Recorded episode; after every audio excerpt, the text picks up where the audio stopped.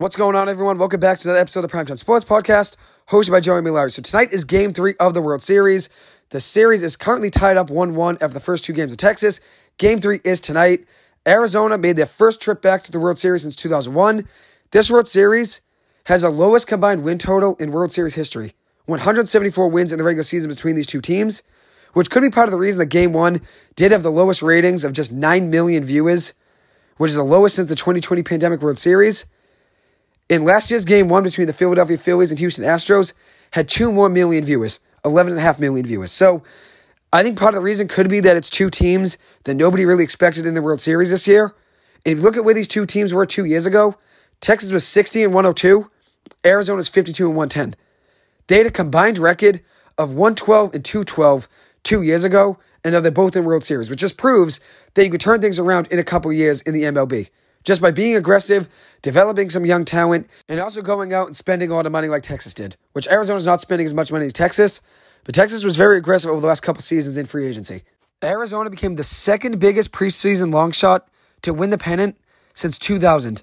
The second biggest preseason long shot to win the NL pennant since 2000. So nobody saw them making it here. And now it's the second year in a row that the number six seed in the NL has made it to the World Series. In each of the last two seasons, which these are the first two seasons that the playoffs have expanded to 12 games, we have seen the number six seed make it to the World Series. Which brings into question whether or not the regular season matters. A lot of people are talking about that, saying you don't have to be good in the regular season, you just have to be good in the playoffs. But you want to be good in the playoffs so that when you get to the playoffs, you don't have to really turn things up and figure things out in the playoffs. And the way I feel about it is this the case will always be the same. No matter how many playoff teams there are 10 or 12, 8, whatever it may be the hottest team typically wins. Whoever gets hot in the playoffs typically wins, regardless of record in the regular season and regardless of how many playoff teams there are. Arizona got hot in the playoffs, and Texas got hot in the playoffs, and they're both in the World Series.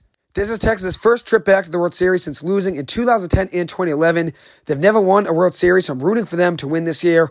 I didn't get to record before game one, but I think everybody knows if you listen to the podcast, I was rooting for Texas, and my prediction before the series began was Texas in six games. But you can't discredit Arizona. They're a team that loves to play hard, they love to battle, and I'm happy they beat the Phillies. The Phillies, they were an underdog against, they found a way to battle. The Arizona Diamondbacks won game seven in Philadelphia, and they found themselves down at two points in the series. They were down 2 nothing, and then Philly let them come back and tie it up 2 2. Then the Phillies got a 3 2 lead, going back to Philly. And the Diamondbacks won game six and game seven at Citizens Bank Park and now in the World Series. And it's on the Phillies for losing that lead twice. They lost a lead in that playoff series twice. The Phillies needed to win game six. I said in my preview that if they didn't win game six, they're going to be in trouble.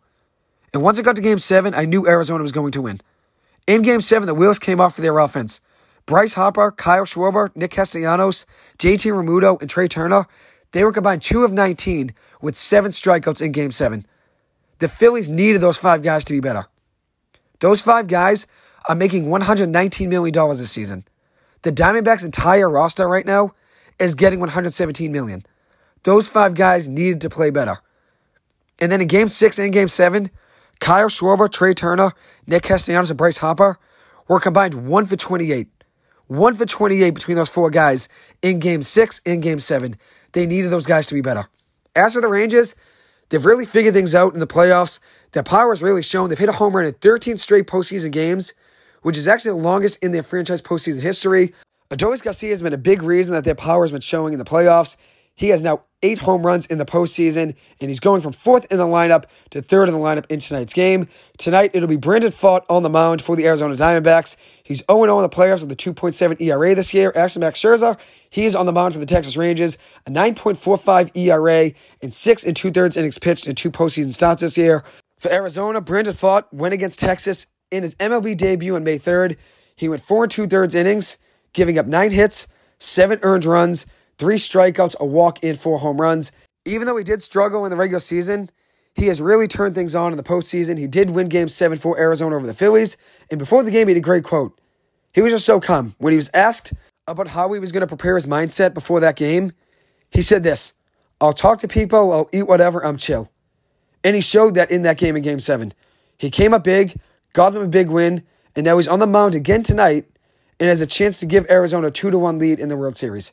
As for Scherzer, he went up against Arizona once this season, and that was when he was playing for the Mets on July 4th. He went six innings, giving up five hits, four earned runs, nine strikeouts, two walks, and three home runs allowed. He has seven and eight in his postseason career with a 3.86 ERA in 29 appearances. I think Texas will win this game five to four, and I think Max Scherzer will have a big night tonight. He has struggled in his two postseason starts this year, but I think with this being the World Series, I think he's going to show up tonight in a big way. And the Rangers really have to figure things out. They barely won game one, and then they got blown out in game two. Game one, they were saved by Corey Seager. He had a big two run home run in the bottom of the ninth inning with one out to tie the game at 5 5. And then Adolis Garcia hit his eighth home run of the postseason to win the game in the bottom of the 11th. And that ends up being a big reason that they're 1 and 1 right now. Because without Corey Seager, they're down 0 2 right now and facing a potential 3 0 deficit if they were to lose tonight. But they were saved by Corey Seager, and then Garcia came up big in the 11th inning. And Garcia's been great. In game one, he had a home run had two RBIs and a stolen base. He has been their MVP of the postseason. Then in game two, the Rangers offense went cold. They had only four hits. Arizona had 16 hits. Merrill Kelly was great on the mound for Arizona. He went seven innings, giving up three hits, one run, nine strikeouts on 89 pitches. Jordan Montgomery was hit pretty hard for the Texas Rangers. He went six innings, four earned runs, nine hits allowed, no strikeouts, and a walk. As for Marcus Semien, he had one hit in that game. Corey Seager was over four, so they needed those two guys to step up. Texas' only run in that game came off of a Mitch Garver home run, so obviously the offense has to be better tonight. Arizona's led in that one by Tommy Pham, who was 4 for 4 with two runs scored and two doubles. He had the chance to be the first player in World Series history to go 5 for 5, but instead of taking that opportunity, he decided to give his last at bat to Jace Peterson, which just shows how much he cares for his teammates. He cared more about his teammate getting a postseason at bat in the World Series than he did going 5 for 5 in the World Series. And I respect Tommy Pham for that because I'd always rather win the game than care about my stats. And that's the same way he saw it. He's looking out for his teammates, hoping that they get a little bit of their own. Getting an at bat in the World Series is obviously a once in a lifetime opportunity. And he was just happy that they were going to win the game and also seeing his teammate get an at bat that he wasn't expecting. Jace Peterson probably wasn't expecting to get an at bat at that point. So, my prediction for tonight's game I get the Rangers winning 5 to 4. And tonight's an interesting night. This is every sports fan's dream, is tonight. It's the ultimate sports equinox. We have 11 NBA games going on, nine NHL games. The Bruins are playing, the Celtics are playing. We have Monday Night Football between the Raiders and Lions, and also Game 3 of the World Series between the D backs and the Texas Rangers. You gotta love this time of year. I'm excited for tonight's game. We'll see what happens in it. Anyways, it will conclude this episode. Thank you guys so much for taking the time to listen to this. As always, I appreciate it. I hope you guys have a good one. I'll see you guys in the next episode. Thank you.